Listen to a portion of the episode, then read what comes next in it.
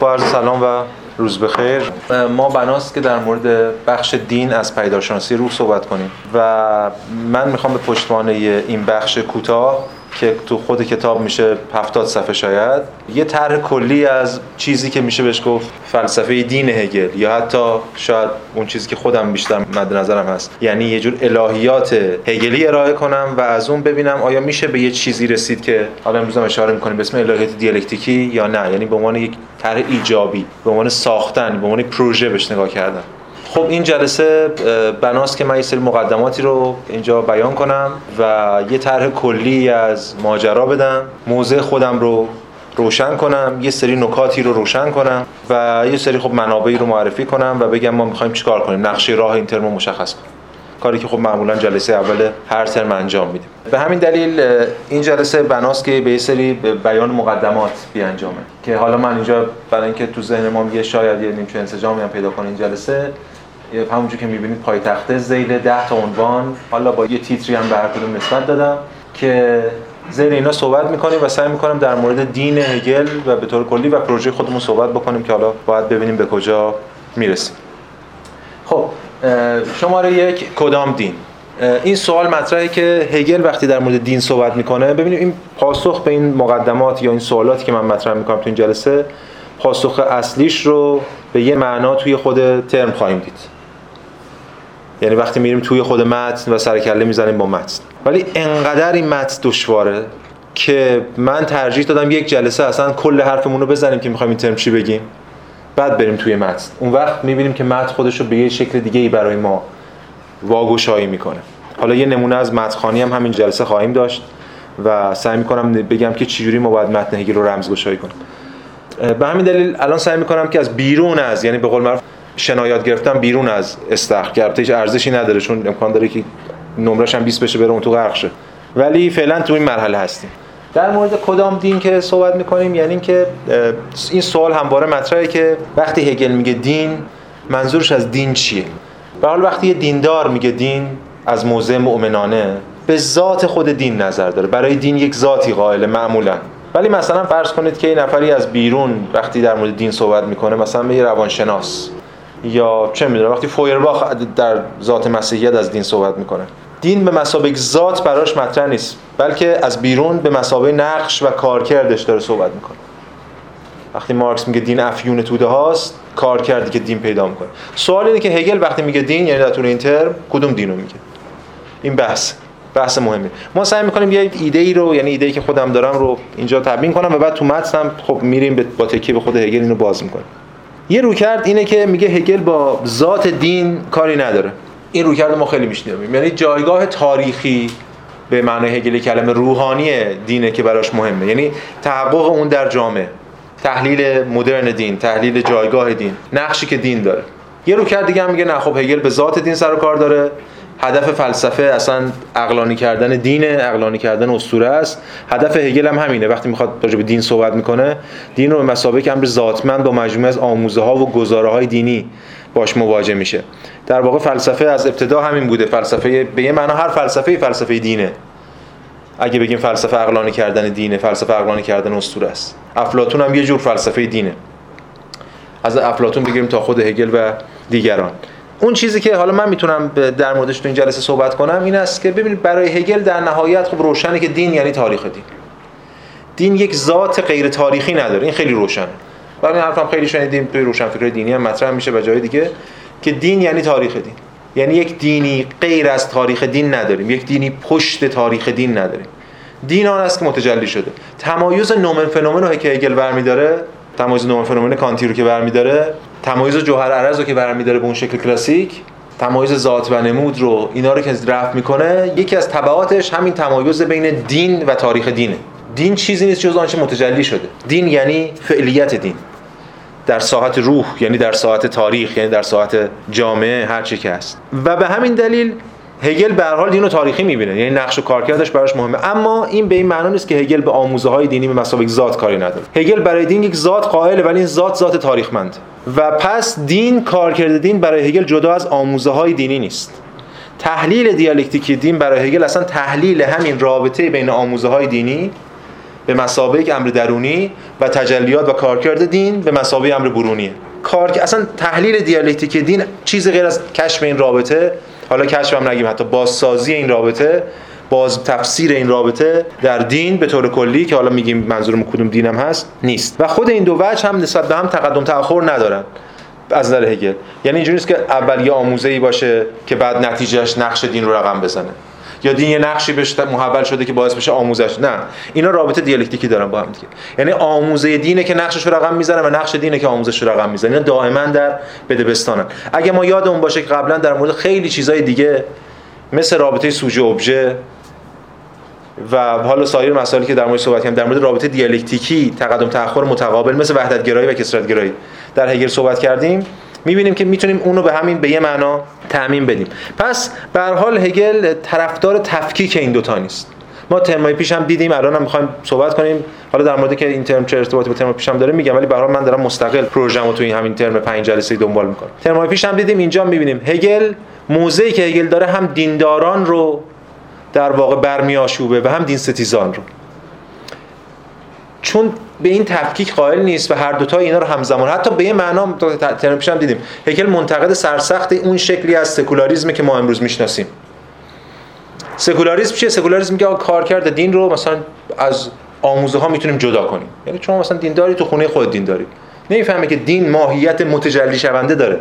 دیندار یعنی دیندار زیستن و به همین دلیل تجلی سیاسی پیدا کردن. اصلا نمیشه دین رو از تجلی جدا کرد.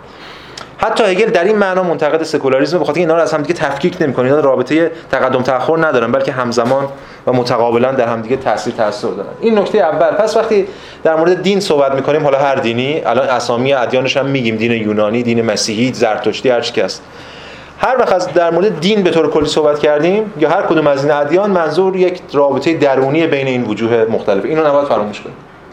دو سوال آیا خود هگل دیندار بوده؟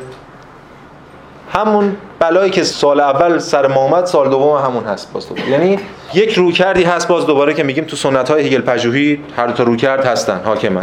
که یک طرف میگه که چون سوال اینه که به هگل درون دینه یا بیرون دینه؟ در مورد دین حرف می‌زنه. این سوال دیگه. یکی تکلیفش روشن بیرون دینه. میگه آقا من اصلا منتقد دینم. یا اصلا بیرون دین ایستادم. ولی در مورد دین حرف می‌زنم. یکی از درون دینه. هگل کجا ایستاده؟ خب یه روکردی که خیلی هم غالبه و به ویژه تو سنت هگلی چپ خیلی رایجه که مثلا حالا من چند تا شارع آوردم مثل کافمان مثل لوکاچ مارکوزه نمی‌دونم سالمن اینا هستن. اینا میگن که نه هگل خب یک ملحده. ولی یک ملحد رنده. یعنی اینکه خب تو هنوز نیمه اول قرن 19 ایم هنوز مثل نیمه دوم قرن 19 مثل الان قرن 20 مد نیست بی خدا بودن. بی خدا بودن ارزش نیست. الان ارزشه دیگه. ولی تو نیمه اول قرن 19 برعکس بود. همون حتی قرن 17 هم 18 و نیمه اول قرن 19 حتی فراموش نکنید. فیشته از ینا فرار می‌کنه. بخاطر همون دوران یاکوبی میگه که این اسپینوزیسته و به همین دلیل ملحده. مجبور فرار کنه به من. ما قبلا در مورد اینا صحبت کردیم. به همین من این اینا میگن که هگل یه ملحد رنده یعنی از ترمینولوژی دینی استفاده می‌کنه. ولی در واقع هدفش یه چیز دیگه است. مثلا حالا میشه نقل قولای آورد. مثلا فینلی اینجا میگه که مذهب و مذهبی اصطلاحاتی هستن عمدتا برای تعریف و تمجید نه برای فحش و دشنام. اون موقع. بعدا خب عوض میشه. نیمه دوم قرن 19 که دقیقا برعکس. و بیگمان در زمان هگل بیش از زمان ما به کار می‌رفته است. شاید بتوان ادعا کرد که هگل فقط از این تایید گسترده سود میبرده و برای نظام خود امتیازاتی کسب می‌کرده است. در واقع هگل در سراسر عمر خیش از اینکه مدافع ارتدکسی مذهبی و سیاسی شمرده می‌شد تایید زیادی کسب کرده است. در حالی که به هیچ وجه نمی‌توان هگل رو باورمند به اینا دونست. یا مثلا باز دوباره یه نمونه دیگه خود بیزر حالا نمونه‌ای که دم دست است و قابل ارجاع به فارسی رو دارم میگم میگه که در واقع این تفسیری که در تفسیر مقابل رو نقد می‌کنه و در واقع عرفان هگل از اساس اومانیستی و خداناباوران است. هرچند آنو متذکر می‌شوند که هگل گهگاه چیزهایی در خصوص خداوند می‌نویسد. اما در دیدگاهشان این خدا چیزی بیش از تعبیری مؤمنانه از عالم نیست. راز هگل این نیست که او توجیه کرده مسیحیت بود بل این است که او خدا ناباوری در خفا یا به تعبیر دیگر پیشاهنگ اومانیسم خدا ناباورانه در فلسفه آلمانه یعنی خدا ناباوری اون الهاد اون ایتئیسم که توی نیچه مثلا ما می‌بینیم پیشگامش هگل فقط هگل مخفیش می‌کنه. و چنان که ما می‌دونیم و خواهیم دید در طول همین ترم اولین بار اصلا اصطلاح مرگ خدا رو هگل تو پیداشناسی روح دو بار به کار می‌بره. که تو این متن ما می‌خونیم در طول همین که بعد به اسم نیچه الان معروفه که مرگ خدای نیچه. پس این یه رو کرد که ممتدا به هگلیان چپ منتسبه یه رو کرد دیگه هم هست که برعکس. میگه نه هگل اصلا اصلا فیلسوف دینه. فیلسوف دینیه. هگل به دنبال امکاناتی در مسیحیت هگل دغدغه های مسیحی داره. هگل ما می‌دونیم صراحتا همیشه اعلام کرده که یک پروتستان دو آتیشه است و اینجور چیزا. مثلا حالا یه نمونه پلامناتس اینجا میگه که به نظر خودش او نه در پی انکار مسیحیت بلکه دنبال آشکار ساختن حقایق مندرج در آن بود. یعنی می‌خواست آنچه مسیحیت به صورت مجازی می‌گوید به زبان حقیقی بیان کند. هگل فیلسوف خیلی از هگلان چپ هم حتی در وقتی هگل رو نقد می‌کنن مثل خود مارکس مثل خود فویرباخ و دیگران روی این وجه هگل دست می‌ذارن که هگل اصلا خیلی دینیه. یا زمان خود هگل شوپنهاور هم روی این بخش دست می‌ذاره. حتی همین پیدارشناسی روح که می‌دونید یکی از ترجمه های خب معروفه هرچند خیلی ترجمه معتبری نیست برای ارجاع. به زبان فرانسه ترجمه لبریه است پدر لبریه که کشیشایی بودن که می‌رفتن توی صومعه دور هم پیدارشناسی روح میخوندن و ازش ترجمه در آورده با این منظر پدیدارشناسی رو میخوندن. یعنی به مثابه متنی که در چارچوب مسیحیت زاده شده. درسته که فلسفه اصلی پیوند درونی داره با کلام. و من منتقد هر دو وجه. نه به این معنایی که خب اینم هست اونم هست ولی یه چیز وسطه. اصلا وسط نیست. هر دوتا غلطه. این خیلی مهمه. دیالکتیک فهم دیالکتیکی یعنی بفهمیم که هر دو طرف غلطه به تنهایی. هر دو طرف غلطه چرا چون یک جانبه است. هگل همیشه میگه دچار one-sidedness دیگه دچار یک جانبگی هر دو طرف رو باید نقد کرد اگه قراره به راه سومی برسیم. مثل مواجهه هگل با سایر دعواها اینجا مواجهه هگل با دین اصلا یک جانبه نیست. دین در عین حال که به شدت به طور کلی نقد میشه از سوی هگل هم جزئی و هم کلی. اما در این حال هم یکی از مراحل تحقق مطلقه. شرط دستیابی مطلق یکی از والاترین دقایق روحه.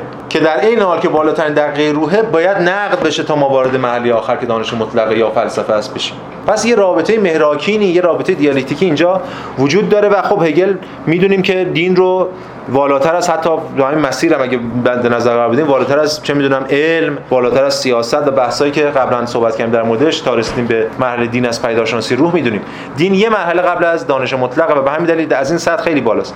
ولی از اون طرف دین به شدت نابسنده است. به ویژه دین عرفی هگل دشمن سرسخت و منتقد سرسخت دین عرفیه و در این حال معتقده که منتقدان دین عرفی هم به همون اندازه عرفی هن. یعنی همون چیزی که ما جلسات پیش هم دیدیم در بخش روح از پیداشناسی روح که نقدهای روشنگری به ایمان رو هگل همه رو رد می‌کنه میگه نقد اصلا وارد نیست. ولی در این حال این به این معنی نیستش که خودش نقد نکنه دین رو. پس هگل فهم نقادانه داره. اگه شاید اصطلاحی هم بخوایم بسازیم بگیم یه جور همدلی نقادانه با دین و اینجا میشه از یک اصطلاحی مثل دین عقلانی یا حالا از اون ورش عقل دینی صحبت کرد. اگه فراموش نکنیم که ما از ابتدای تاریخ فلسفه همین پروژه هگل هم بوده. داریم هی دین رو یا اسطوره رو عقلانی می‌کنیم. وظیفه فلسفه چیزی نیست جز همین عقلانی کردن دین و عقلانی کردن اسطوره. و به همین دلیل نقد توامان دین و عقل. اینو حالا سعی می‌کنیم باز جلوتر در طول این ترم بازترش کنیم. به همین دلیل هگل همزمان هم دینداران رو نقد می‌کنه به خاطر که فهمشون از خدا فهمشون از دین فهمشون از ایمان یک جانبه است. و از طرف دیگه دین ستیزان رو نقد می‌کنه به خاطر که فهم اونام سطحی و یک جانبه است. اولا به این دلیل که تمام مشکلات رو می‌خوام بندازن گردن دین. به ویژه تو دوران بعد انقلاب فرانسه خب خیلی رواج داشت این ماجرا.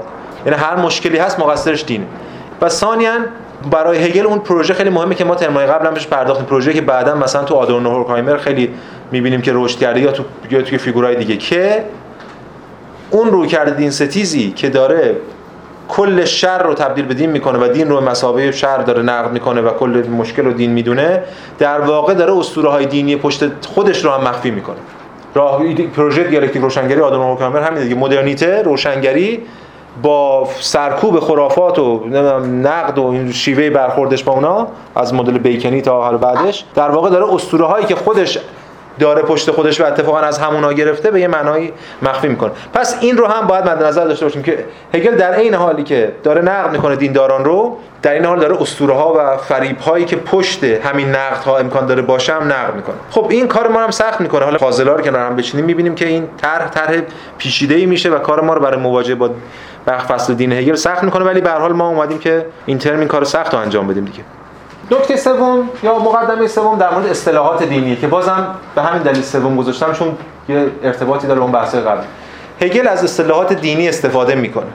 هم استفاده سلبی می‌کنه هم استفاده ایجابی. یعنی هم نقد می‌کنه هم استفاده می‌کنه. بخشی از تحقق روح براش. اصلا خود روح اصطلاح دینی دیگه روح القدس اومده دیگه. اصطلاح خدا استفاده میشه اصطلاح ایمان استفاده میشه. برای هگل بعضی اصطلاح کارکردهای خیلی ایجابی دارن. تو نظام هگلی خیلی ارزشمند و موثرن.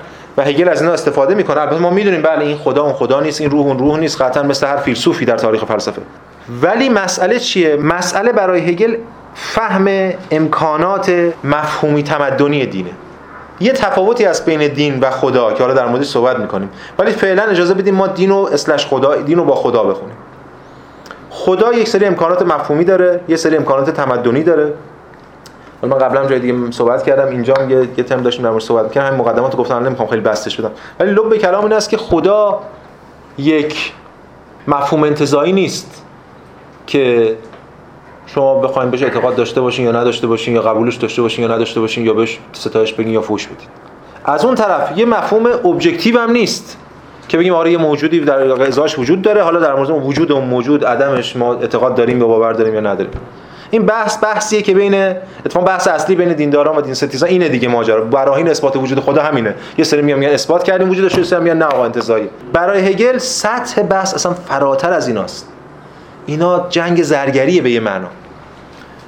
برای هگل سطح بحث چیز دیگه است. مفهوم خدا چه باور داشته باشیم بهش چه نداشته باشیم. فرق نمی‌کنه. مفهوم خدا یک مفهوم نیرومند تاریخیه که در دل هزار سال توسط اجداد ما ورز پیدا کرده بالا اومده پایین رفته و یک تراکم پیچیده ای از نیروها رو حول همدیگه شکل داده. این مفهوم اصلا این درصد در سطح نیست که من بگم بهش باور دارم یا ندارم. من دارم تو این مفهوم زندگی می‌کنم. این خیلی مهمه.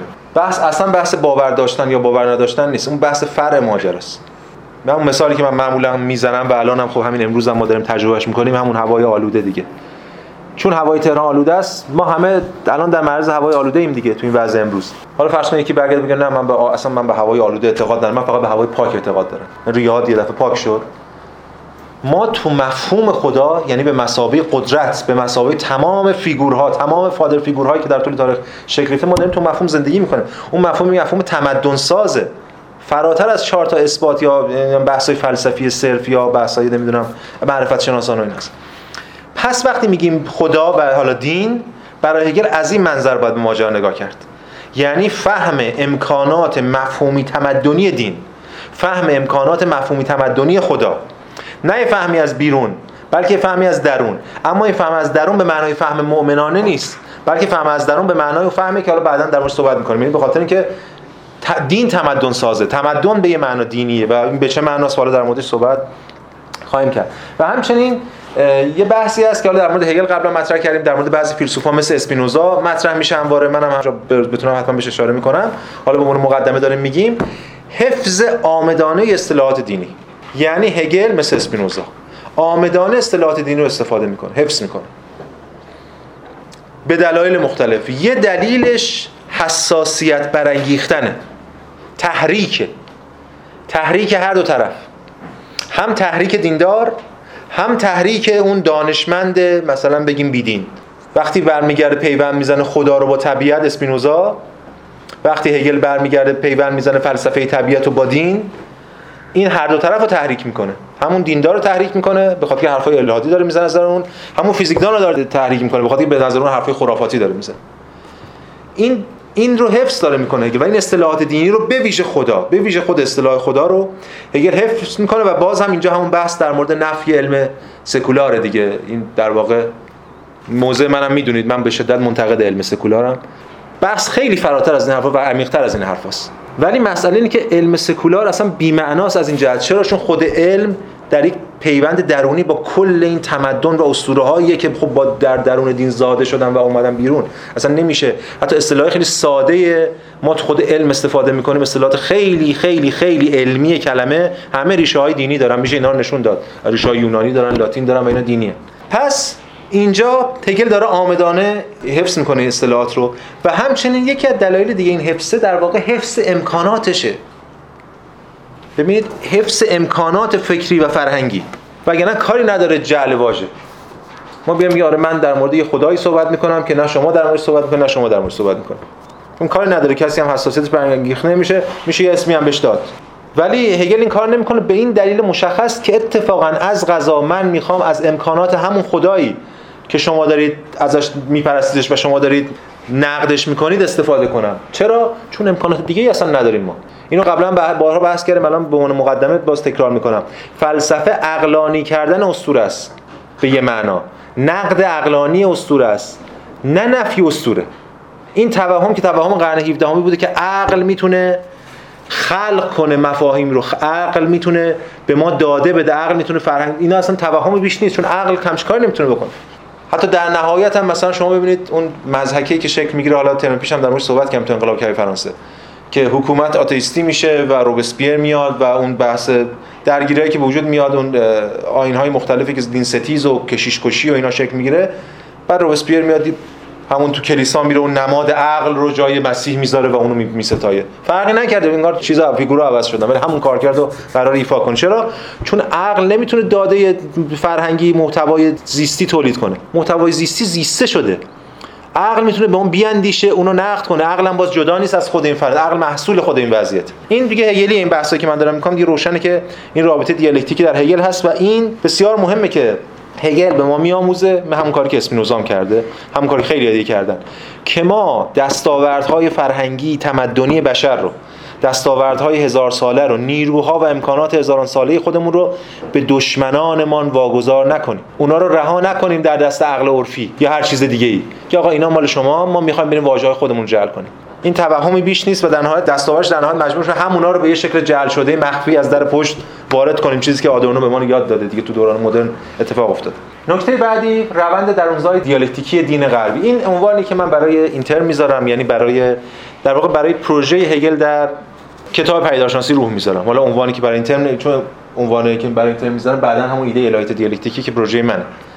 پروژه هگل در, در کتاب پیداشناسی روح در واقع اینه. روند درونزای دیالکتیکی دین غربی. در مورد همه اینا ما باید صحبت کنیم که دین غربی چی هستن. ما در مورد دین غربی نداشتیم تا حالا. ما دین مسیحیت داریم اسلام داریم یهودیت داریم در دین یونانی داریم. هگل از اینا صحبت نمی‌کنه. از دین غربی حرف می‌زنه. یعنی اون تجلی دینی در تاریخ غرب. و مسئله اصلی برای هگل دین غربیه نه اون دینهای جزئی که همه ذیل دین غربی جا میشن. ولی اتفاقی که اینجا میفته و کاملا بی سابقه است در تاریخ تحلیل دین این است که دقت کنید دقت کنید. این است که هگل روند درونزایی رو برای دین غربی به طور کلی از یونان حداقل بس که اینجا می‌خواد مطرح کنه از یونان تا امروز قائله. یعنی یک روند درونزا داریم. یعنی مسیحیت از درون خودش میره محله بعد و میره محله بعد میره محله بعد. یعنی چی؟ یعنی قرون وسطا برخلاف اینکه ما فکر می‌کردیم و همیشه میخوندیم و می‌گفتیم حتی. یعنی مسیحیت دین مسیحی در موقع علیه دین یونانی نیست بلکه محصول اونه مولود اونه. مدرنیته دین مدرن علیه دین مسیحیت نیست بلکه مولود اونه. نتیجه منطقی اونه. این خیلی اصلا نیست در تاریخ فلسفه کسی که اینجوری ببینه. ببینید همیشه ما می‌گفتیم آره مثلا مسیحیت از کجا اومد؟ گفتیم فلسفه یونان تا جایی میاد. بعد خب آره مسیحیت از یهودیت یه چیز دیگه میاد اضافه میشه. اینا یونانیان میسوزونن دعوا و مکتب اسکندریه و نه فلان و دوران قرن دو میلادی و اینا تا حاکمیت چه می‌دونم شورای نیقیه و قرن چهار و قدرت مسیحیت. بعد مسیحیت غالب میشه. بعد مدرنیته میاد علیه مسیحیت اینا رو می‌زنه که اینجا اصلا اینجوری نیست. حرکت کاملا درونزاست. حتی اگر ببینید البته این باید در موردش بحث کنیم بعدا این امکانهای دیالکتیک هگل هم باید صادق باشیم. امکانات دیالکتیک هگل هم برای تحلیل بحث ما کافی نیست واقعا. خود هگل هم دیالکتیکش انسدادهایی داره ما باید بتونیم انسدادها رو رفع کنیم. منم در جای منتقدم.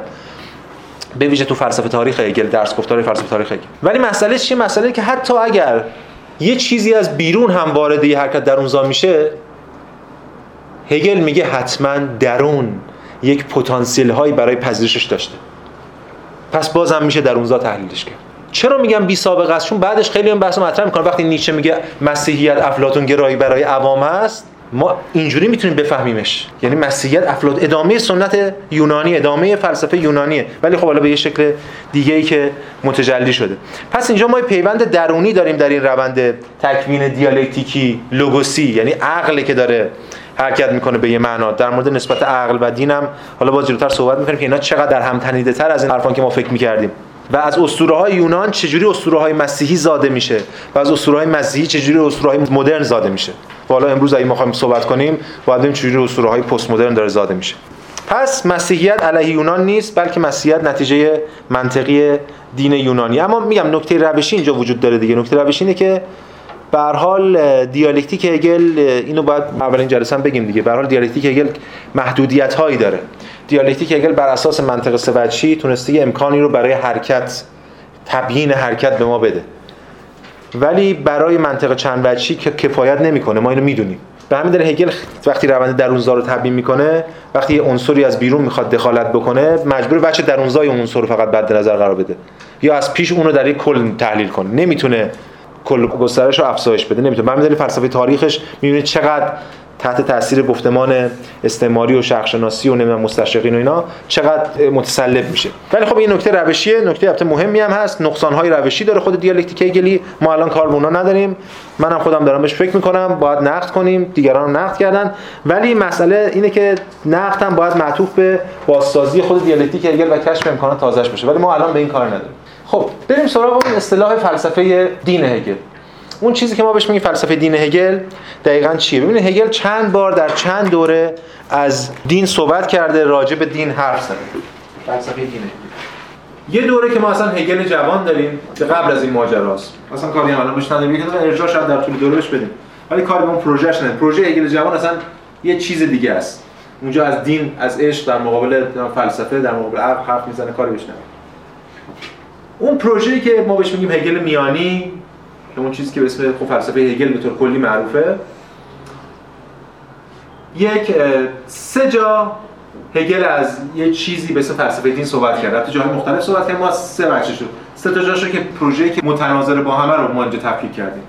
یک یک جایی به اسم در واقع درس گفتارهای نظام ینا که بحث خود فلسفه دینش دقیقا یه سال شاید یه سال نیم قبل از پیدارشناسی روح نوشته شده.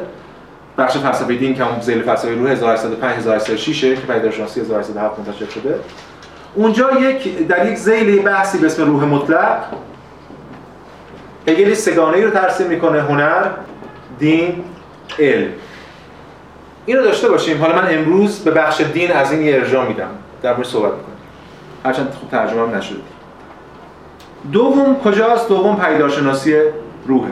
و سوم کجاست؟ سوم مثلا فرض کنید از هگل متأخر بخوایم بیایم اضافه کنیم مثلا خود دعات المعارف.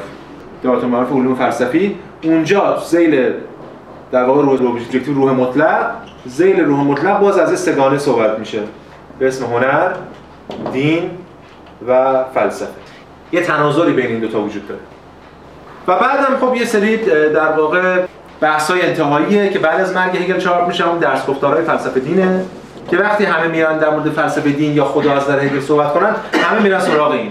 و به نظرم اصلا منبع موثقی برای هگل نیست. در اصلا درس گفتارهای هگل توی سطح دیگری از مواجهه با هگل برای ما. یه حرف زده سر کلاس بعد که مورد سه شاگرد اومدن اینو جمع کردن شد درس گفتارها. در هم فلسفه تاریخش هم همینطور. درس گفتار فلسفه دین اونجا خب بحث خیلی مفصلی کرد در مورد دین در مورد ادیان و بحث دیگه. که من اصلا کاری به اون درس گفتار فلسفه دین ندارم در طول ما قرار کجا در مورد چی صحبت کنیم؟ ما در مورد بحث هگل یعنی مبحث دین از کتاب پیداشناسی روح صحبت کنیم. که اونجا در واقع مبحث دین زیل هنر علم نیست. ما یه چیزی داریم به اسم دین و بعد از دین یه چیزی داریم به اسم دانش مطلق که بحث ترم آینده ما که ترم زمستانه. هنر کجاست؟ هنر توی دینه. یه فصلی هست از دین که امروز دین هنری. اینم تو خود هگل بی سابقه است. یعنی تنها جایی که هگل هنر رو توی دین قرار داده پیوند درونی بین هنر و دین تشخیص داده. هرچند میگیم ما چرا نتونسته چرا بعدا رها کرده این پروژه رو؟ و نتونست تبیین کنه این اینقدر رادیکالیته پیوند درونی هنر و دین رو؟ این اینجاست. قبلش هنر از دین جدا کرده بعدش هم هنر از دین جدا می‌کنه. اینجا ما هنر فصلی از دینه. یعنی ببینید چه برداشتی از دین داره هگل که هنر فصلی از دینه. برداشت تعمیم یافته ای داره از دین. پس این از پروژه هگل در مورد فلسفه دین جایی که در مورد دین صحبت کرده. ما به حال توی پیدارشناسی روح بله داریم راجع به دین صحبت می‌کنیم. پیداشناسی رو خودش چی بوده ماجراش؟ تا حالا دیدیم. در طول ترم های گذشته ما تو همین کلاس صحبت کردیم. بخش اول آگاهی بعد خداگاهی عقل روح دین و دانش مطلق. خب ما اینجاییم داریم از دین صحبت می‌کنیم. ولی توی دقایق قبلی هم یه سری اشاراتی به دین بوده. ما خیلی کاری به اونا نداریم ولی در اشاره بوده دیگه. خود هگل هم ابتداش حالا احتمالا هفته بعد اون بخش رو می‌خونیم. ابتداش هگل میاد میگه در کدوم یک از دقایق قبلی بحث دین مطرح بوده؟ اون چیزی که میشه بهش گفت دقایق دینی قبلی پیداشناسی. مثلا در بخش آگاهی توی فاهمه اگه یادتون باشه بحثی در مورد جهان ماورایی بود اسمش جهان بارونه. امر فراحسی بود. توی خداگاهی بحث بحث بسیار مهمی در مورد آگاهی نگونبخت بود. یا ما ترجمهش می‌کردیم اون موقع آگاهی ناشاد. الان دیگه میشه نگونبخت. که همون آگاهی وجدان معذب مسیحی بود و از این حرفا یادتون باشه. توی روح دو تا داشتیم. هم توی بخش آنتیگونه اون بحث مردگان و عالم مردگان و دین جهان زیرین و اون نبردی که بین جهان شهر یعنی کرون و جهان دین جهان پس از مرگ یعنی آنتیگونه و خاک کردن برادر این اتفاق میافتاد اونجاست. و همچنین یه جای دیگه هم که در دوران مدرن نبرد بین ایمان و روشنگری. پس دعوای قبلی در مورد دین صحبت کردیم. اما نکته که برای ما مهمه و این بحث ما رو از نو جدا می‌کنه این است که قبلا هیچ وقت از دین به ما و دین صحبت نشده. الان می‌خوایم از خود دین به ما و دین یعنی از خود دین به مسابق امر مستقل و با تمام ابعاد مختلفی که داره صحبت کنیم. قبلا به دین اشاره می‌شد. قبلا از با عینک های مختلف به دین نگاه می‌شد. فرض کنید یه روانشناس بخواد راجع به دین صحبت کنه. یه سیاستمدار بخواد راجع به دین یا کسی که علوم سیاسی خونده بخواد راجع به دین صحبت کنه. یا یک معرفت شناس ولی الان می‌خوایم راجع به خود ذات دین و اون امکانات ذاتی دین. البته به اون معنایی که من گفتم یعنی معنای دین تکمیل یافته در حال شدن با این امکانات تمدنی. صحبت کنیم این در واقع روی کرده که ما بهش اشاره کردیم رو متمایز می‌کنه از بحثای قبلی. بس این سگانه حالا بگم چون میریم داخلش مفصل ولی بزنین سگانه گیرم بگم. ببینید ما در خود دین هم با سه بخش داریم. یعنی سه تا سرفصل داریم. که این سه سرفصل میشه سه سرفصل اصلی این ترم ما از جلسه آینده دین طبیعی دین هنری و دین وحیانی. حالا بنویسیم آشکار. حالا میگیم که چرا ترجمه آشکار بهتر از وحیانی. ولی معمولا وحیانی ترجمهش کرد. پس اینم سه بخشه دین طبیعی دین هنری و دین وحیانی. ما احتمالا حالا حدودا بخوایم بگیم از جلسه بعد. جلسه آینده ما در مورد دین طبیعی صحبت می‌کنیم.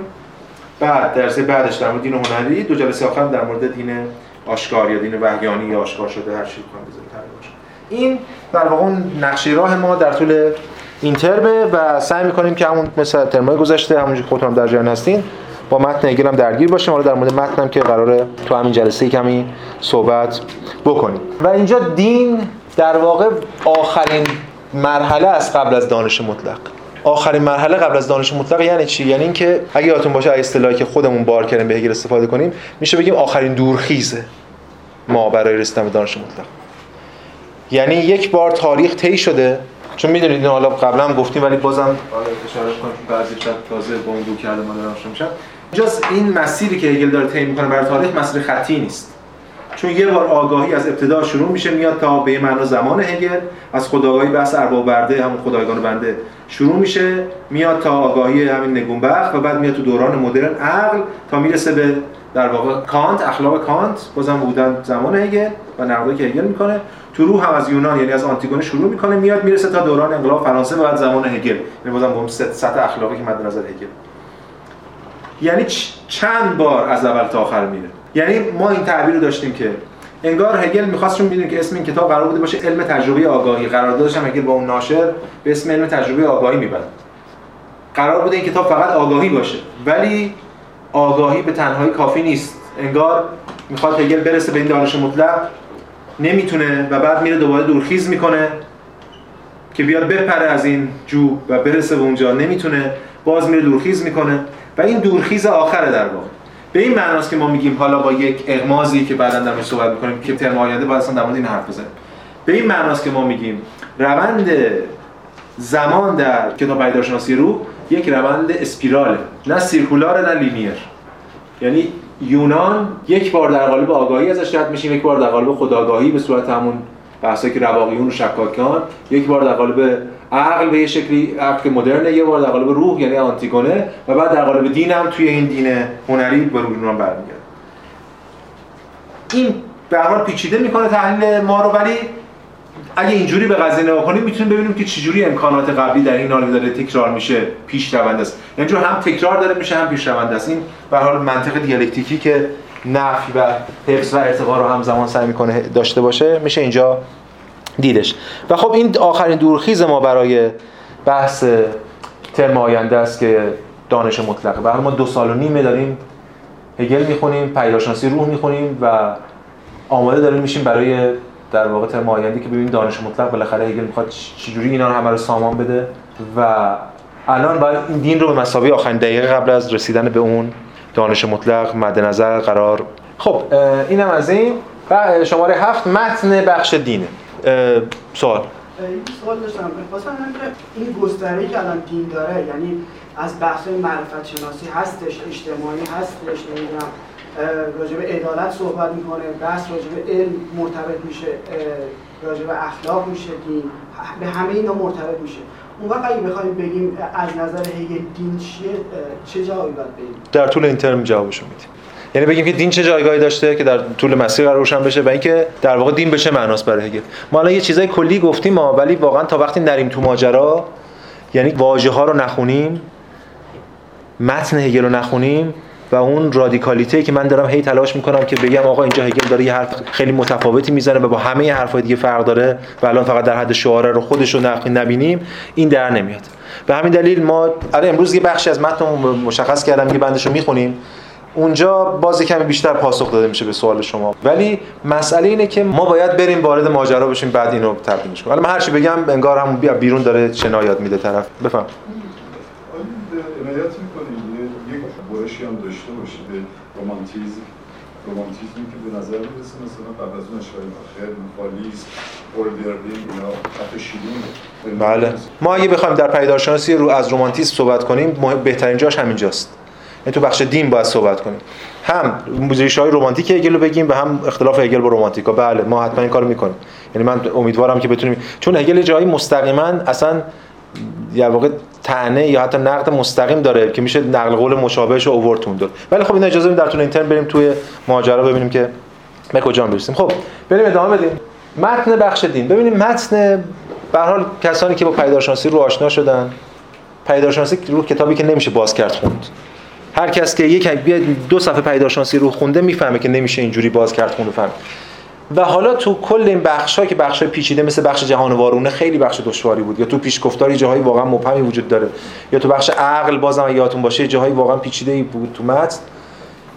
یکی از اون جاهایی که واقعا دشواره و الان هم که ما تو این پروژه ترجمهش هستیم الان چند ساله درگیرش هستیم خیلی به ترجمه کردنش برامون دشوار بوده بخش دینه.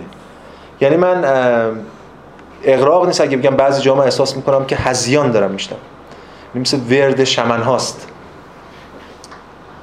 ولی مسئلهش اینه که شما یک تومعنینه ای حالا دارید هرچند اونم از ما فریبنده است که خب برای این معنایی داره. این امیدو داریم باز ما. مثلا این به خودمون اجازه میدیم متن 40 بار بخونیم. یعنی ابن سینا وقتی میگه من متافیزیک ارسطو 40 بار خونده من مطمئنم که اون الکی میگه 40 بار نشسته اون حجمو بخونه. ولی پیداشناسی رو باید بعضی بنداشو واقعا 40 بار خون.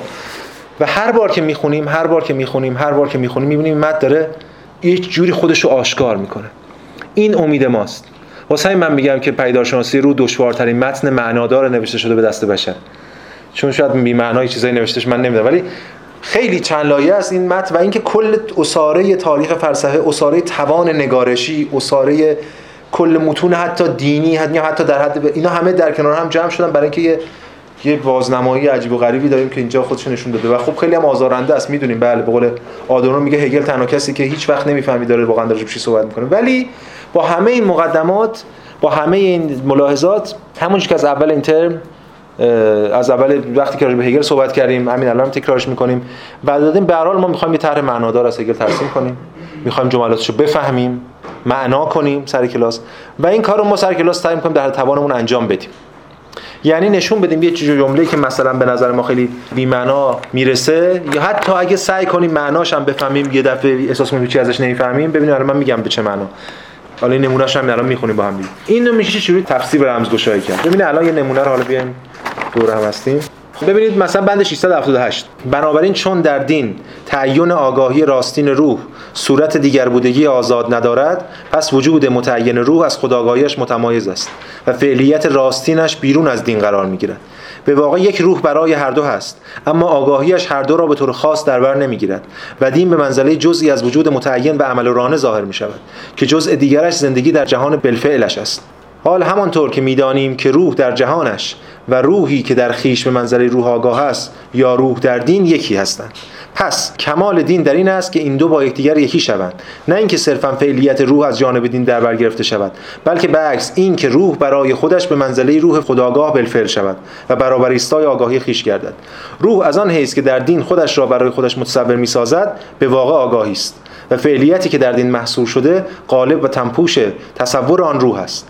اما حق کامل فعلیت در این تصور ادا نمی شود یعنی حقش مبنی بر نه تنها تنپوش بودن بلکه وجود متعین آزاد خودیستا بودن. و برعکس فعلیت چون کمال را در خودش ندارد قالب متعینی است که به آن چیزی که میبایست نمایش دهد دست نمییابد. یعنی به روح خداگاه. برای آنکه قالب آن روح خود آن روح را متجلی سازد خود این قالب میبایست چیزی جز آن روح نباشد. و آن میبایست همان گونه بر خویش جلوگر شود یا بالفعل باشد که در ذات خیش هست. این یکی از متنای ساده این بخش. خب؟ یعنی متنایی که روشن بودن چی می‌خواد بگه هگل. ما در موردش صحبت می‌کنیم. ولی در مواجهه اول اینو میشه الان به عنوان نماد که هگل داره پرت و پلا و مهمل میگه نشون داد دیگه. یعنی هر جایی بگید الان کاریکاتوراش هم اومده دیگه. بخش از پیداشناسی رو مثلا توی عکس کاریکاتوری نام چیزی می‌ذارن و واقعا بخش از پیداشناسی روحه واقعا. و میگه این چقدر مهمله هر کم بخونه میگه راست میگه مهمل این. و جدا از این که ببین دو تا دشواری داریم ما. یکی این که خود ترمینولوژی هگل. یعنی یعنی هیچ وقت ما واقعا نمی‌دونیم که مثلا این اصطلاحاتی که داره به کار میره زمین تا آسمون با اصطلاحاتی که ما می‌دونیم یا استفاده متعارف کردیم ازش فرق داره. همه این اصطلاحات در واقع مفهوم روح جهان خدا بالفعل فلان آگاهی آزادی. یه تلاش ما اینه که اینا رو باید ببینیم خب حالا منظور هگل چی بوده. بعد که تازه می‌بینیم منظور هگل چی بوده اینا رو میچیم کنار می‌خونیم باز معنا نمیده. یعنی نمی‌فهمیم کل ماجرا. بعض باید رویکرد هگلی رو داشته باشیم به متن. به همین دلیل چل بار خوندن یه همچین متنی اصلا چیز عجیبی نیست. خود هگل توی پیشگفتار پیداشانسی رو بحث می‌کنه. ما هم موقع که به پیشگفتار درس میدیم گفتیم که اصلا آمدانه است این که هگل جوری میویسه که چند بار باید خونده بشه. چون قرار آخر متن به اول متن نور بندازه و این دائما نوسان دیالکتی خود متنم در واقع باشه. حالا ما انتهای جلسه که مقدمات رو بگیم و در مورد خود روی کرده هگلی صحبت کنیم همین متن رو می‌خونیم و تفسیر می‌کنیم و می‌بینیم که ابهامی درش وجود نداره. به چه معنا؟ حالا که ابهام وجود نداره به میشه فهمید فهمی ازش در واقع حاصل کرد. پس این متن هگل متنی که خیلی برای ما دشواره و به یه معنا در ساعت گفتمان دینی جا میشه اصطلاحات دینی به کار می‌بره هگل. اصطلاحات درون دینی به کار می‌بره هگل. هگل وقتی در مورد دین هنری صحبت می‌کنه یه جوری حرف می‌زنه انگار متخصص اسطوره های یونان داره حرف می‌زنه. بعد تو دین مسیحی صحبت می‌کنه انگار کشیش داره حرف می‌زنه. و تو دوران مدرن انگار یه روشنگری. اینجوری هر دیدی مدل هگل دیگه هر جای به هر چی حرف می‌زنه میره در اون گفتمانی.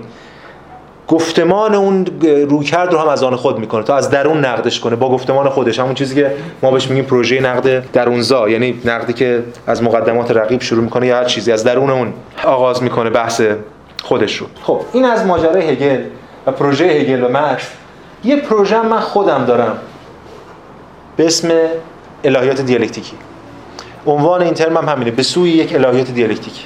اینجا من دارم پروژه خودم رو در واقع به بهانه بحث هگل پی می‌گیرم. و حتی جاهایی شاید با نقد هگل. که چجوری میشه ما یه از یه چیزی به اسم الهیات دیالکتیک صحبت کنیم؟ چه امکانهایی برای یک الهیات دیالکتیکی به اون معنی که ما میگیم؟ وجود داره. و هدف ما در واقع بررسی شرایط امکان الهیات دیالکتیکی در طول این ترم یعنی هم وجه ساده‌ش که یعنی تحلیل دیالکتیکی تاریخ بله اون که کاری نداره. یعنی همون کاری که هگل هم داره می‌کنه دیگه. یعنی تاریخ رو به صورت دیالکتیک تحلیل کنیم. اما مهمتر از اون ببینیم آیا اصلا ما می‌تونیم یه چیزی به اسم الهیات دیالکتیکی داشته باشیم؟ یه الهیاتی که منطقش دیالکتیکی باشه؟ یعنی روابط میان انسان خدا جهان رو به صورت دیالکتیکی در قالب الهیاتی قرار بدیم. این کل پروژه است. یعنی کل در واقع به معنا پروژه پدیدارشناسی روح هم هست. دغدغه همیشه هگل هم است نسبت امر متناهی و نامتناهی در که در قالب دین محقق شده. اما یه نکته هم که لازم بشه اشاره کنم اینه که ببینید وقتی ما از الهیات صحبت می‌کنیم این الهیات به چه معناست ببینید الهیات وقتی ما میگیم اینم باید مد نظر داشته باشیم و ته ذهنمون باشه که خود واژه الهیاتی که مد نظر ماست الهیاتی که از بطن فلسفه اومده بیرون. خود اون چیزی که ما بهش میگیم تئولوژی تئولوژی که در واقع تئولوژیا میاد دیگه. تئوس و لوگوس یعنی لوگوس تئوس یعنی لوگوس خدا.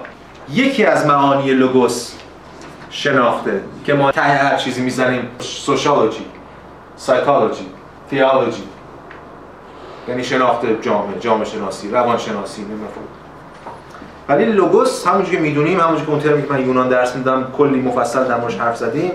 لوگوس معانی دیگه ای داره. ما از این معانی استفاده می‌کنیم در طول در واقع زندگی خودمون.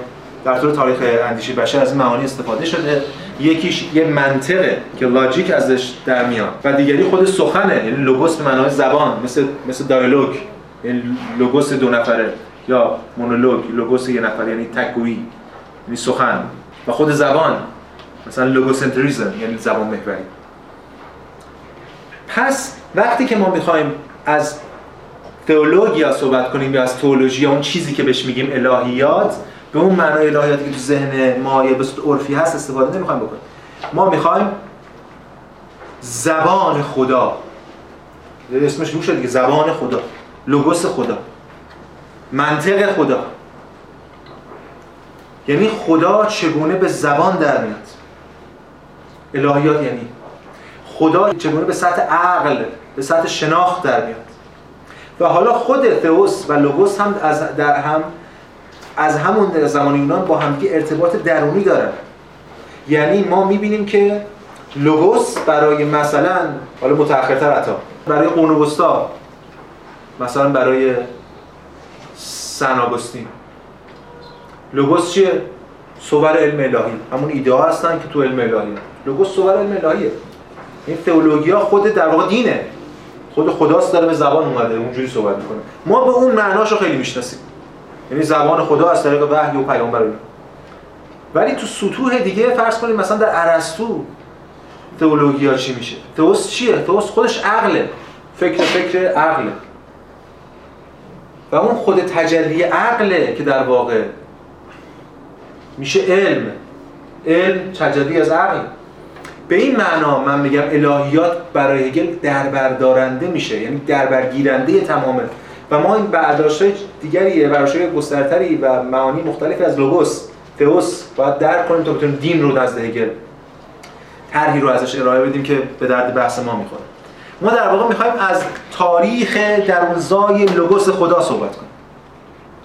حالا شاید بهترین برای این لوگوس شاید اون بحثی که خود هایدگر هم در مقدمه هستی زمان می‌کنه خیلی مهمه. اون درباره ترم فنومنولوژیا صحبت می‌کنه فنومنولوژی یعنی فنومنولوژی یعنی پیدارشناسی میگه پدیدار یعنی پدیدار. لوگوس هم یعنی اجازه پدیدار شدن دادن شنیدن اینجور چیزا اگه یادتون باشه تو مقدمه هستی زمان. به این معنا ما داریم میریم سراغ الهیات. پس وقتی من از الهیات دیالکتیک صحبت می‌کنم وقتی می‌خوایم از الهیات اینجا صحبت کنیم باید از این منظر جای تجلی عقلی دستن در کاری تاریخ عقلی دستن در کاره این الهیات ذاتا تاریخی مفهومیه. اصلا مجموعی از آموزه های بکن نکن نیست. برخلاف اونجا ما فکر می‌کنیم به اسم الهیات دین. ما از این منظر داریم به این ماجرا نگاه می‌کنیم. چون پیدارشناسی تاریخی خود همین در واقع کسرت تاریخمند مفهومیه که در طول تاریخ متجلی شده.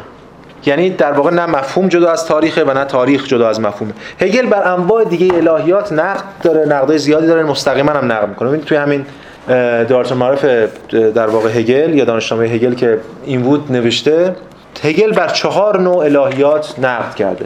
من بخوام بگم در واقع به تمام اشکال دیگر الهیات. یک الهیات که بود میگه میوه دستی با چهار نوع یزدان شناسی ترجمه تحت لفظی خب شاید درست‌ترش همین یزدان شناسی باشه چون تئوس لوگوس یزدان شناسی خدا شناسی ولی من روی الهیات تاکید می‌کنم حالا بعدا جلوتر میگم چرا من الهیات تاکید خب چهار نوع الهیات رو هگل منتقدشه. یک یزدان شناسی یا اون الهیات عقلانی.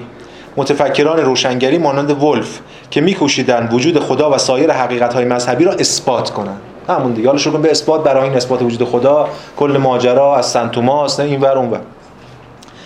این الهیات هم مذهب را بیش از حد بزرگ تلقی می کند و هم بیش از حد کوچک. بازنمودهای مذهبی به ویژه خداوند را پیشورز خود قرار می‌دهد به جای آنکه به واقع آنها را استنتاج کند و با این همه محتوای مذهب را تحلیل می‌برد. این یزدان شناسی همون الهیات خدا را فقط یک ابژه تلقی می‌کند. فروکاستن خدا به یه چیز که حالا بگیم هست یا نیست. باور داریم یا نداریم. کل ماجرا. انقدر کوچیک می‌کنه به این من. و وحدت ما را با او در مذهب به حساب نمی آورد این که روشنه. هم چیز الهیات عقلی که میگیم ما به این من. دو تقلیل مذهب به اخلاقیات. توسط کانت به ویژه در مذهب بدون حد و مرزهای عقل. پس یکیش تقلیل مذهب به اخلاق. یعنی اونه که دین رو کلا فرو می‌کنن به اخلاق. مثل نقدی که به کانت کرد. حالا تو پرانتز بگم با کمال تاسف برای آقای مرتضوی هم از دوستان من هم مترجم خیلی خوبی به ویژه تو مارکس. ولی خب ما باید نقدم بکنیم دیگه. در کانت به ویژه در کتاب مذهب بدون حد و مرزهای عقل. این چه کتابی به نظرت مذهب بدون حد و مرزهای عقل؟ دین در محدود عقل تنها شده مذهب در بدون حد و بدون از کجا اومد؟ به حال من خیلی تاکید دارم که ببین الان مدل منم بچه‌ای که من می‌شناسم می‌دونن. تاکید دارم تا اونجا که می‌تونم به کتابای فارسی ارجاع بدم. آمدانه کتاب فارسی میارم اینجا. وگرنه کاری نداره که آدم چهار کتاب انگلیسی بیاره. من تا توی رساله که داوری می‌کنم مقاله پژوهش داوری می‌کنم ایراد من به نویسنده اگه مقاله منبع فارسی نشه باشه ایرادم اینه که برو مقاله بعد منبع فارسی بیاد چون تو توی انگلستان که نمی‌نویسی داری تو ایران می‌نویسی تو زیست فارسی مواد. به همین دلیل من حتی اگه نقدم دارم باز منبع فارسی میارم. آمدانه برخلاف اون جستی که همه می‌خوان منابع انگلیسی. ولی از اون برم حواسمون باید باشه که این نقدارم مطرح بکنیم. به حال این همین کتاب ایرادای دیگه هم داره. به حال نقدا باید مطرح بشه. در این حال در این این نقدا باز دوباره ما سعی می‌کنیم به همین کتابا ارجاع بدیم به صورت نقادان ها پس این حالا کار پرانتز می‌بندیم برمیگردیم بحثمون. پس مذهب رو به اخلاقیات یا دین رو به اخلاقیات تقلیل دادن. حالا اینکه این هم بحث دیگه است که چرا ریلیجن یا ریلیگیون رو باید دین گذاشت نه مذهب. مذهب یه لول دیگه بحث دیگه است. خب سه. دیدگاه شلای ماخر و یاکوبی که معتقد بودند مذهب متکی بر احساس یا دانش بیواسطه است. هگل نشان می‌داد که بر این اساس مذهب در فضای تو خالی ترسیم میشه پس از مذهب عقلی رو می‌زنه نقد می‌کنه هگل. یعنی دین رو فروکاستن به عقل. دین فقط دین عقلی. از اون طرف مذهب کلا از عقل جدا کردن کاری که یاکوبی می‌کنه یا بعضی از رومانتیکا کردن رو هم نقد می‌کنه. به خاطر چی؟ به خاطر که میگه این مذهب این دین در فضای تو خالی ترسیم میشه. چهار الهیات حالا یزدان شناسی تاریخی که فقط تاریخ آموزه های مذهبی را ثبت می‌کنند بدون هیچ تفسیری از حقیقت یا عقلانیت آنها. پس وقتی میگیم دین یعنی تاریخ دین برای هگل به این معنی است که این تاریخ بی‌طرفانه. من یه مورخم فقط دارم تاریخ دین قصه میگم برای شما. اصلا اینجوری نیست. من یه آدم درگیری ام با هر کدوم از این مذهبا دغدغه دارم با هر کدوم از این ادیان و زیرلایه هاشون و تنش هاشون برای هگل اینجوریه. هگل درگیری دیالکتیکی پیدا می‌کنه. خود سوژه درگیر میشه خود راوی درگیر این روایت میشه. اصلا مورخ بیطرف که کلا نداریم هیچی همش توهمه اینجا آمدانه هگل رو اینو نقد می‌کنه. این نوع الهیات فقط دغدغه های دین را دارد نه دغدغه خدا. این هم حالا باید در مورد صحبت کنیم. دغدغه دین داشتن و دغدغه خدا. هگلی بخوام بگیم مؤمنان امروز در فقط دغدغه دین دارن نه دغدغه خدا. حاضرن خدا را فدا کنن برای دین. این هم یه بحثی که اگه بتونیم بعدا در مورد صحبت می‌کنیم. بحثی تو سیاست هم هست دیگه. دیگران امروز چپ نو اینا مطرح شده دیگه. که به حال اون آرمان های یک نظام سیاسی فدا میشه برای حفظ اون نظام سیاسی که برام بود اون آرمان ها رو محقق کنه. خب این هم از این نکته در مورد الهیات و واژه الهیات. به حال به نظرم خیلی مهمه که ما اینجا این نسبت دین و یه نسبتی هم بین خود دین و فلسفه است دیگه. بله فلسفه هم فیلسوفی است. فلسفه هم یه عشق به صوفیاییه. فلسفه هم یه رابطه درونی بین عشق و حکمت داره. ولی نکته بسیار مهم این است که ببینید همین حرفا رو زدیم. ولی دین فلسفه نیست. هگل دین و فلسفه رو جدا می‌کنه. هگل به دین نمیگه دانش مطلق. دین یه سطحی از دانش مطلقه. دین با فلسفه فرق داره و خدا هم با لوگوس فرق داره. ما باید در ساعت لوگوسیم در ساعت فلسفه ایم در مورد اینا صحبت کنیم دین برای هگل یه مرحله از فلسفه است. هرچند اون فلسفه‌ای که من دارم میگم هگل میگه خود اون فلسفه با این فلسفه که ما می‌خونیم فرق داره. اون فلسفه که ما به اسم فلسفه می‌خونیم دانشگاه میریم درسشو می‌خونیم اینا فقط متافیزیکه. یه بخش کوچیکی از پروژه فلسفه هگل. یعنی اون چیزی که شاید تو هگل بهش بگیم system of science نظام علم یا اون چیزی که حالا من میگم فلسفه هگل به معنای اعمش. که فیزیک و اینا همه زیرش قرار می‌گیره. تو این پدیدارشناسی روح هم ما دیدیم نمونهش رو این بحثه کردیم. خب اینم از این. ایده الهیات دیالکتیکی پس ما خود من خودم یه ایده‌ای دارم می‌خوام ببینم آیا به صورت ایجابی می‌تونیم از یه چیزی به اسم الهیات دیالکتیکی صحبت کنیم؟ این خودش شرطش اینه که ما الهیات رو از پیش به معنای نسبت خدا و لوگوس درک کنیم. خب نه منابع ترم. ببینید من یک کتاب خیلی خوب شسترفته ای در مورد فلسفه دین هگل که به درد بحث ما بخوره نمی‌شناسم که بخوام معرفی کنم. تو فارسی که نداریم تو انگلیسی هم نداریم. که بخوام مشخص معرفی کنم به این بحث. کتاب خیلی زیاد در مورد فلسفه دین هگل پرداخته ولی از موضوعهای مختلف. این شکلی که ما داریم روی متن پیش میریم و اون روکرد خاصی که خود مال خاص منه و همیشه هم سعی می‌کنم موضع خودم مشخص کنم من نمی‌شناسم که بخوام معرفی کنم. در مورد خود فلسفه دین هگل اجازه می‌خوام که حالا من به منابع مختلفی میارم به همه ارجاع میدم. ولی اجازه می‌خوام که گام به گام با هم پیش بریم اینطور. یعنی اون پروژه من رو ببینیم چجوری میشه. بر اساس متن خود هگل پیش بریم. یه کتابی هم به فارسی هست. کتاب بدی نیست واقعا. میشه استفاده کرد کسی علاقه ذهنت. ولی پروژه ما نیست اصلا. یه چیز دیگه است. اونم کتاب هم به اسم فلسفه دین هگل مال آقای رفیعیه فکر کنم. که به نظر میشه رساله دکتریش باشه. تر چاپ هم شده فارسی. یه کتابیه دیگه. بعدم نیست. ولی بیشتر روی همین درس گفتارهای فلسفه دین هگل که مال اون بچه‌ای که ما خیلی باش کاری نداریم بیشتر روی اون متمرکز شده. ولی به هر حال نکته مهم این است که البته کسانی که با من آشنا هستن تا یادی حداقل این ادعای منو می‌شناسن. شاید این ادعا رو تصدیق نکنن. ولی حداقل می‌دونن. ما اینجا کاری که می‌کنیم با هگل این نیست که هگل رو تفسیر کنیم. ما اینجا تفسیری از هگل رو ارائه نمیدیم. ما اینجا داریم یه چیزی رو خلق می‌کنیم. یعنی اینجوری که من یه چیزی بدونم از هگل بیام بگم. منم قبل هر جلسه برخلاف همه کلاس های دیگه من در هر جای دیگه این کلاس های انجمن جامعه تفاوتش با همه کلاس های دیگه همینه دیگه. که وقتی من از متن مثلا کلاس های دیگه وقتی من از متن صحبت می‌کنم مثلا اسپینوزا یا نمی‌دونم دکارت یا کانت از متن صحبت می‌کنم احساس کنم یه اشرافی متن دارم و بعد میام اون فهم خودم رو تفسیری با سنت های مختلف ارائه میدم. اما الان من خودم رو نسبت به متن هگل مرعوب می‌بینم حتی وقتی سر کلاس میام یعنی در حال تولید یک تفسیر هستیم ما اینجا. به هر حال ما با متن که سر کله بزنیم یه سطح دیگه از مواجهه با هگل رو خواهیم داشت. خب حالا به عنوان بحث انتهایی که بحث رو امروز جمع کنیم و ذهن کلی بدیم حرف آخر رو در واقع به این معنا اول بزنم. به خاطر اینکه خب ما خیلی برای فهم متن هگل نیازمند این هستیم که ذهنیت کلی از فلسفه دین هگل یا خدا نزد هگل داشته باشیم. از اون و برای اینکه بفهمیم ذهنیت کلی داشته باشیم باید بریم دین هگل رو بخونیم دیگه. این همیشه اینا در واقع دائما رابطه دیالکتیکی دیگه. تقدم تا هر کدوم دارن به اون یکی تکیه دادن. هر کدوم ما در رفت آمد بین ایناست که معنایی برامون حاصل میشه. خب. به همین دلیل من سعی می‌کنم که همین الان یه طرح خیلی خلاصه و موجز از مفهوم خدا نزد هگل ترسیم کنم. خدا تو هگل چیه؟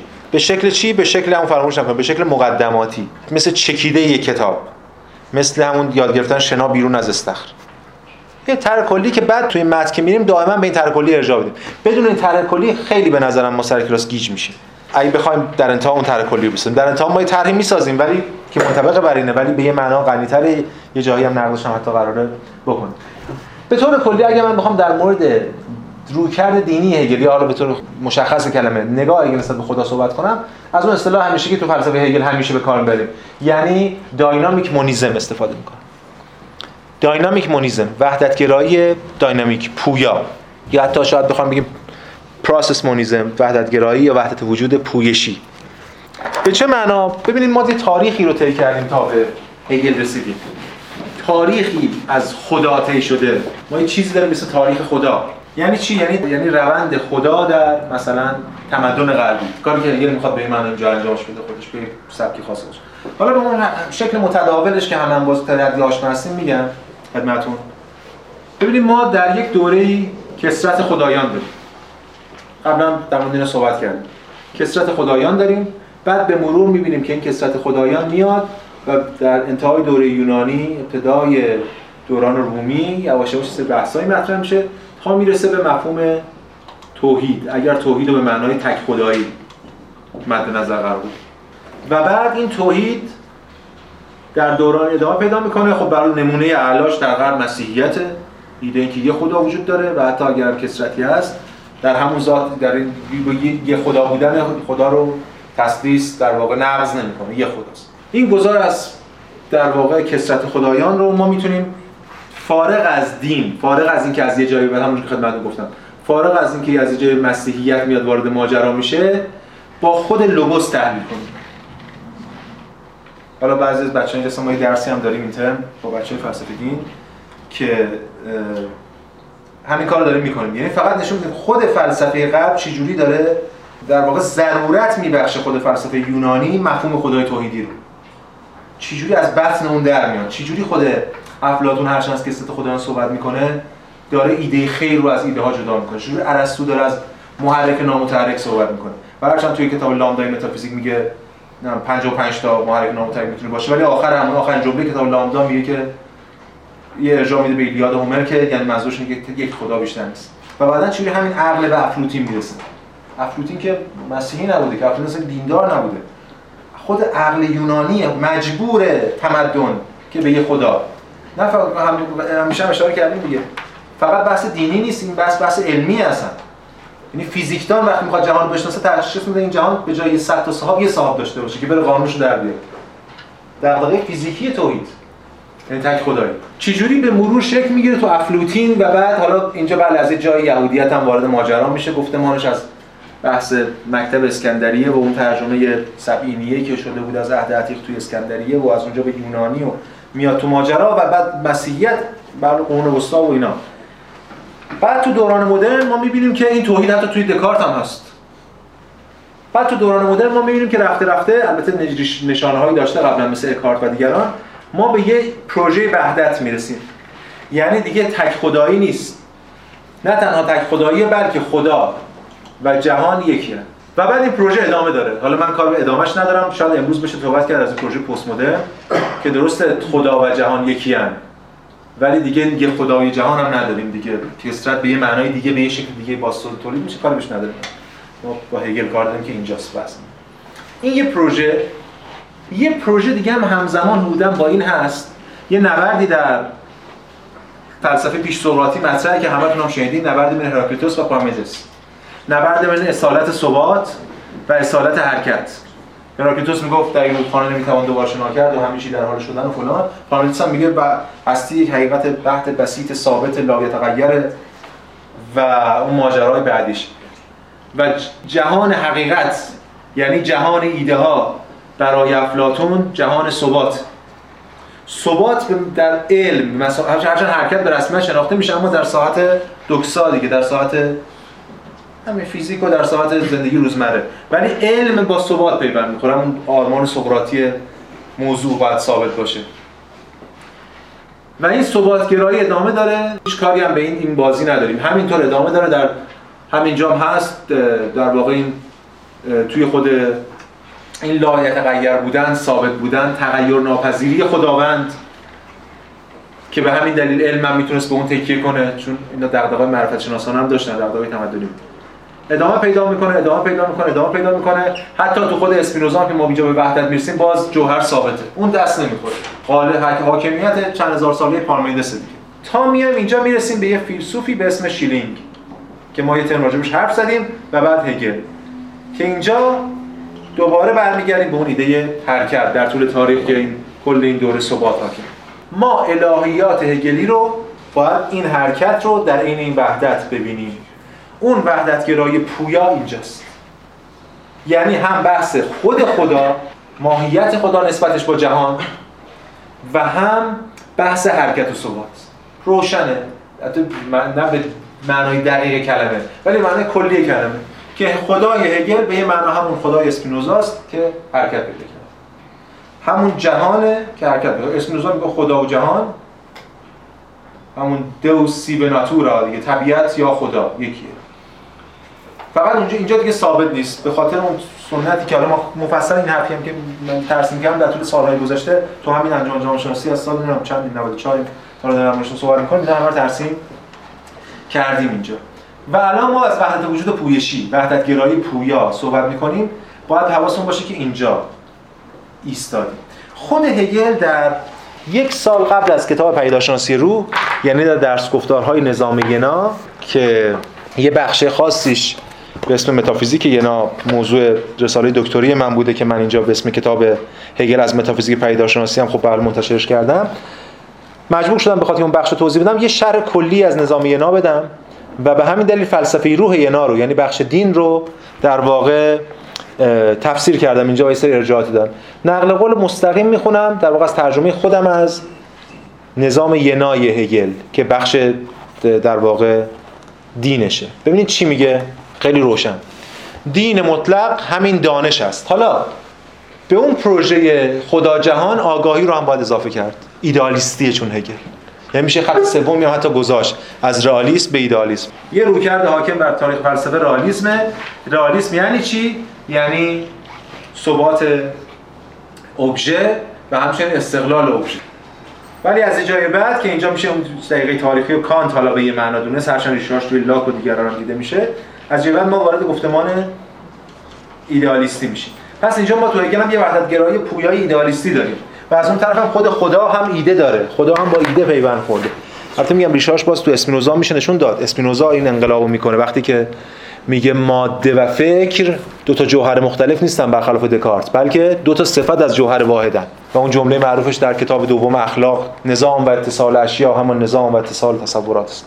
یعنی یه فرموله. خدا و جهان هستن یه قانون بر جفتشون حاکمه بر نفس و بر ماده.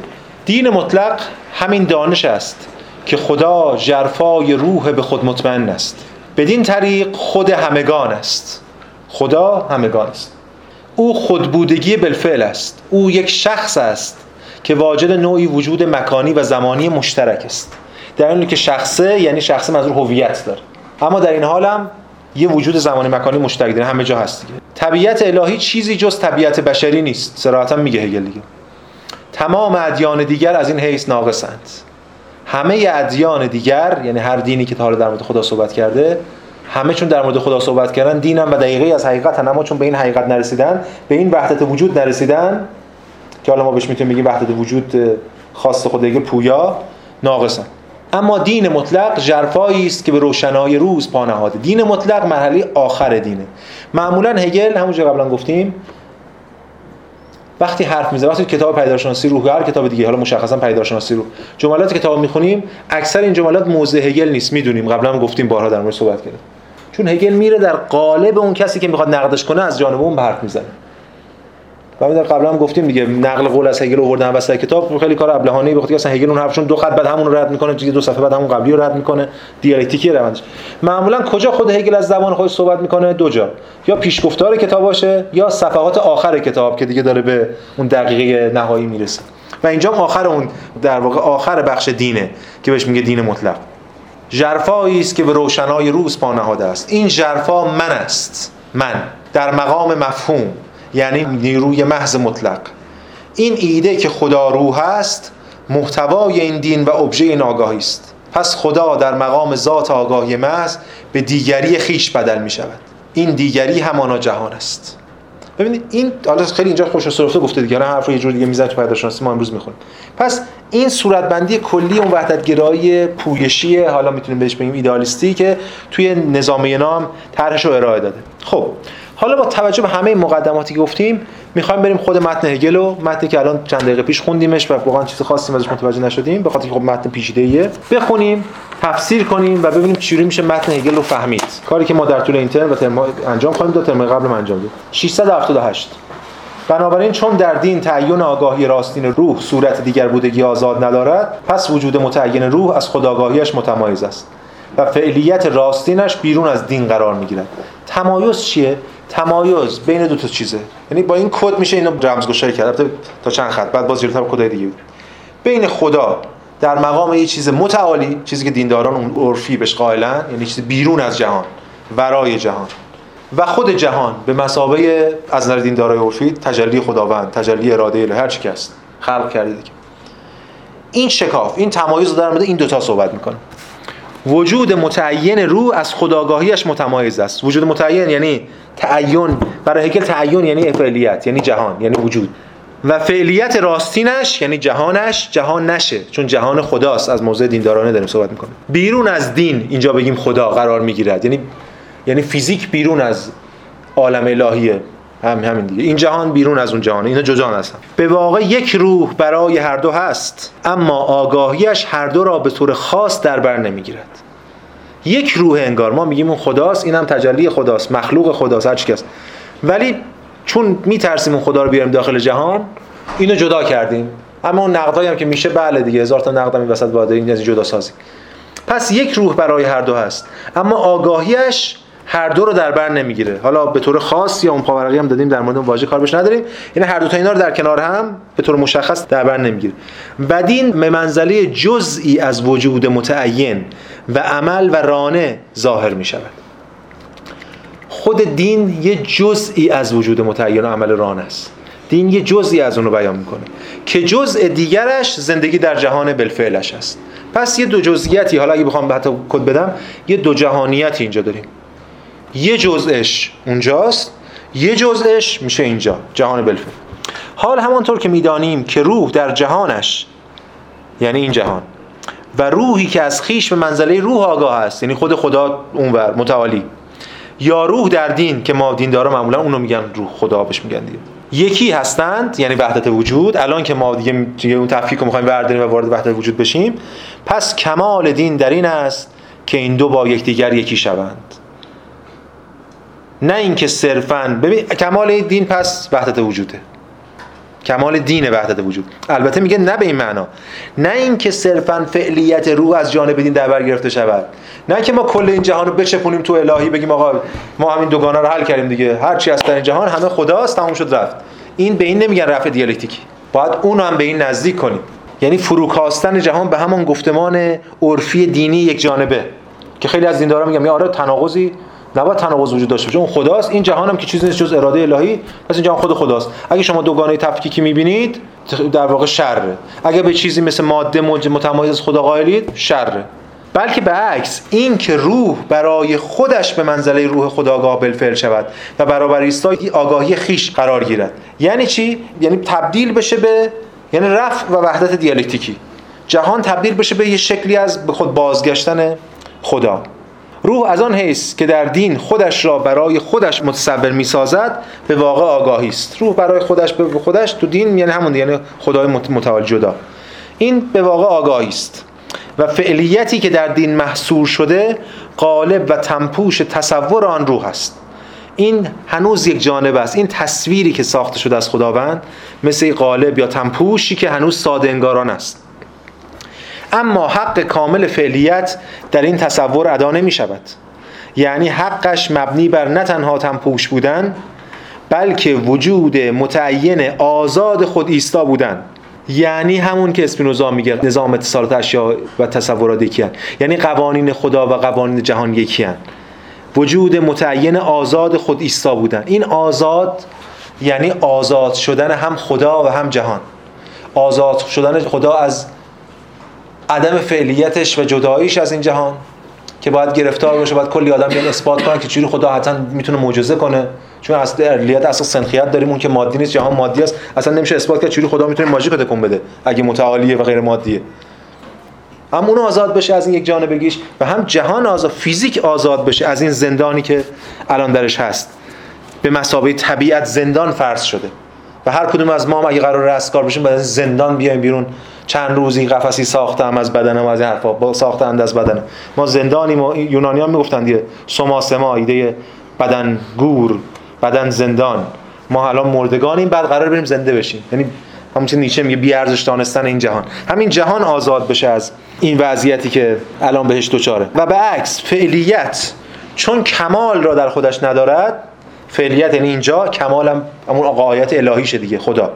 فعلیت چون کمال را در خودش ندارد یعنی جهان فیزیکی قالب متعینی است که به آن چیزی که میبایست نمایش دهد دست نمییابد. یعنی فیزیک ما فیزیک بدون الهیات.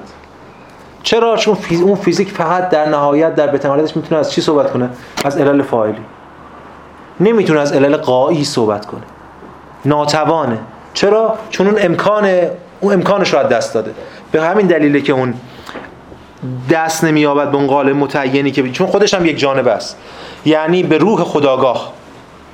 جهان فیزیک میگیم روح خداگاه میگه زنده شده. جهان فیزیک جهان ماده مرده است. در که فیزیک به این معنی که هگل میگه یعنی ارتقا پیدا کردش قراره از جهان از ماده از جهان زنده و آگاه صحبت کنه. یعنی ورود آگاهی به بطن ماده. البته تو فیزیکای جدید یه امکاناتی براش به وجود اومده اخیرا دیگه. این زمان هگل داریم میگیم که پس فیزیک نیوتنی داره حرف می‌زنه اوجش. برای آن که قالب آن روح خود آن روح را متجلی سازد قالب آن روح یعنی جهان غالبشه خود آن روح هم که اونجاست. برای اینکه این جهان بتونه خدا رو متجلی سازد خود این قالب میبایست چیزی جز آن روح نباشد. هم خدا جهان.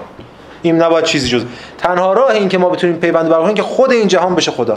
همون قاعده اسپینوزایی خدا و جهان.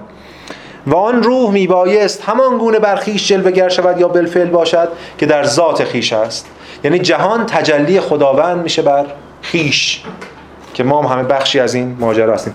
خب البته اینجا هنوز خیلی اسپینوزایی ها یعنی هنوز خیلی حرکت رو ما نمی‌بینیم. تمام تلاش تو این بند اینه که ما می بنده اینا رو هم پیوند بزنن حالا حرکت الهی اون بحثش که بحث دیگه ایه. ولی می‌خواستم فقط در فرصتی که داشتیم تجربه کرده باشیم.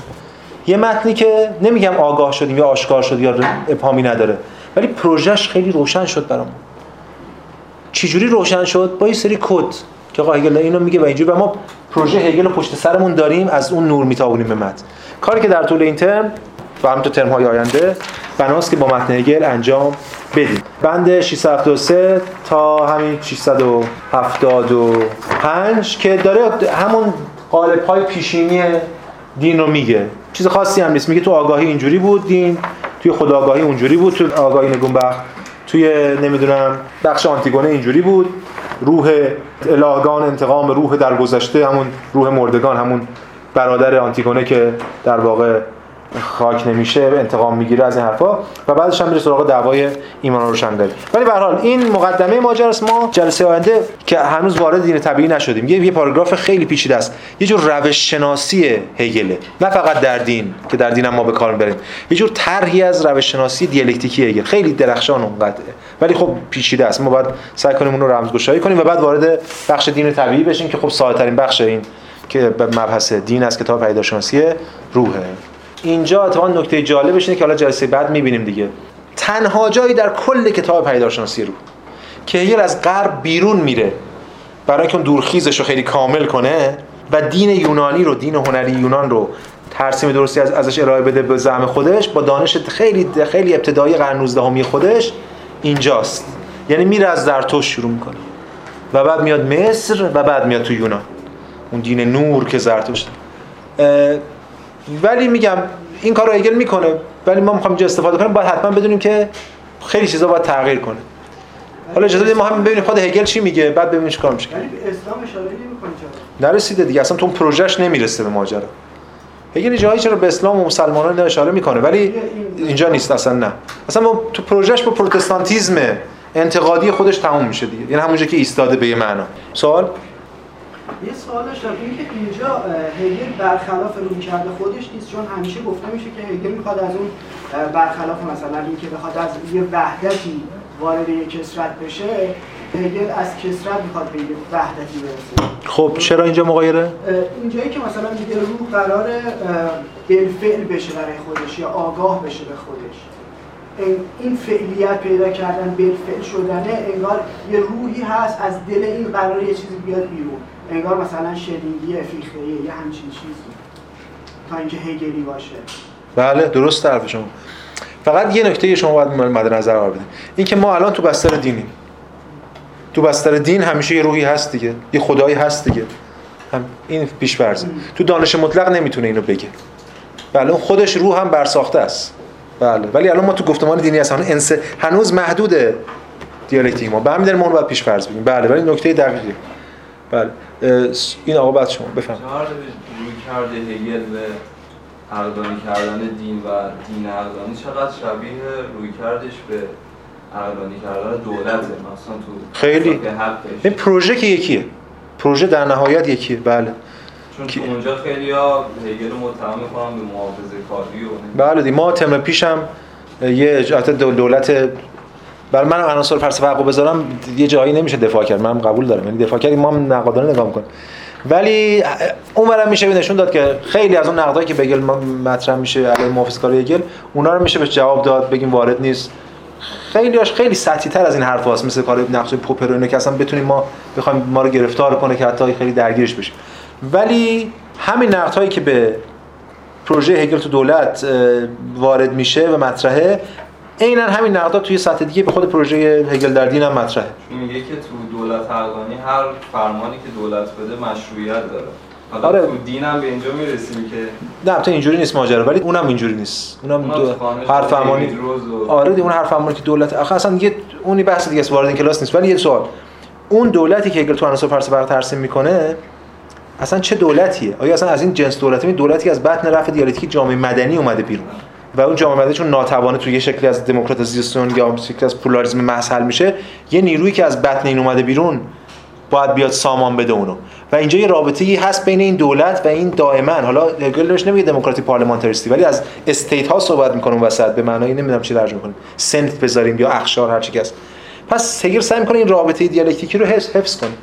ولی ما ترم گذشته که حداقل تو پروژه که من و جایی که من وایسادم و تا اونجا که سعی می‌کنم یعنی پیداشناسی رو ترم پیش ما فلسفه سیاسی هگل رو ترسیم کردیم و هم تو دوران مدرن هم تو دوران در واقع ترم قبلش که توی یونان باستان. و اونجا اون در واقع اصلا عنوان ترم ما این بود آنتیگونه مثلا سوژه انقلابی. گفتیم به چه معنا میشه کنش رادیکال از دل این در آورد چی. یه کتابی هم من دارم به اسم ترجمه کردم نوشته های سیاسی هگل که داره ویرایش میشه ترجمه جدیدی قرار ازش منتشر بشه. اونجا یه مقدمه ای نوشتم روی این کتاب به چگونه میشه هگل را چپ خواند. توی اون سعی کردیم به این جواب بدیم و در این خود هگل هم نقد کنیم به این من. ولی پروژه یکیه. ملاحظات ما یکی حالا حداقل تا اونجایی که به این متن ما ربط داره شما می‌تونید سر کلاس نقدتون رو مطرح کنید ببینیم چیکار می‌تونید بکنیم چجوری میشه از بس پس این بر اومد و این نقد کرد و چه امکاناتی برای خود ما داره مشکل اصلی منتقدای هگل به ویژه مثلا روکره سطحی انگاری مثل مثلا پوپر و اینا اینه که این امکانات رو استفاده نکرده می‌خوان خاک کنن در گور کنن این امکانات اگر هم حتی نقدی وارد نقد باید معطوف به استفاده یعنی به کارگیری این سلاح از آن خود کردن این سلاح باشه. البته اونها غرضی دارن در اینکه می‌خوام بگو کنم به خاطر برای اونها هیچ از دل این امکانات هیچ چیز ایجابی در نمیاد.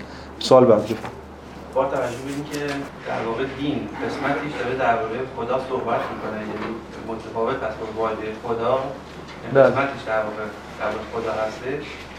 سوالی که داشتم این هستش که آیا هگل دنبال این هستش که فروپاس بکنه معنی توحید رو به وحدت وجود وقتی که میگه کمال دین در واقع وحدت وجود بدای توحید یعنی دنبال این هستش که البته اینو من نمیشم نمیگمش فروکاست شاید بهش میگم فرا فرو افزا فرا افزایی. ولی اینو گسترش میده. یعنی امکانات اونو گسترش میده به هم. اما در مورد این اجازه بدین تو خود متن ببینیم کاری که یعنی ایده هایی که میگه چجوری از چه جنسیه؟ طرح بحث چجوریه؟ بله دین با خدا فرق داره. دین یه کارکردهای روحی مثلا دین آین بخشی از دینه. خب خیلی جاها تا حالا تو اینجا ولی درس گفتارهای اصلی تو فلسفه دین و اینا آین مقدمه بر خود آموزه است. چون که الان تو جامعه دین داره ما آین مقدمه بر آموزه است.